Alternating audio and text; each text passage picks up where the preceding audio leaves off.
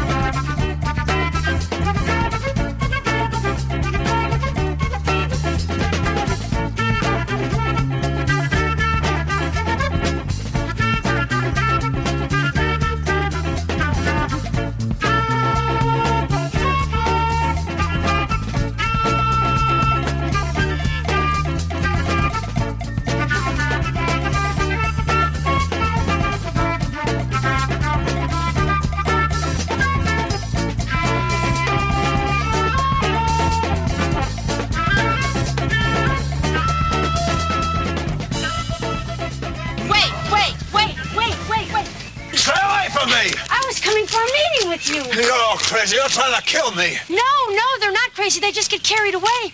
But I know how to save your show. You have to trust me. I know how to save the youth of America. And I'm going to help you do it.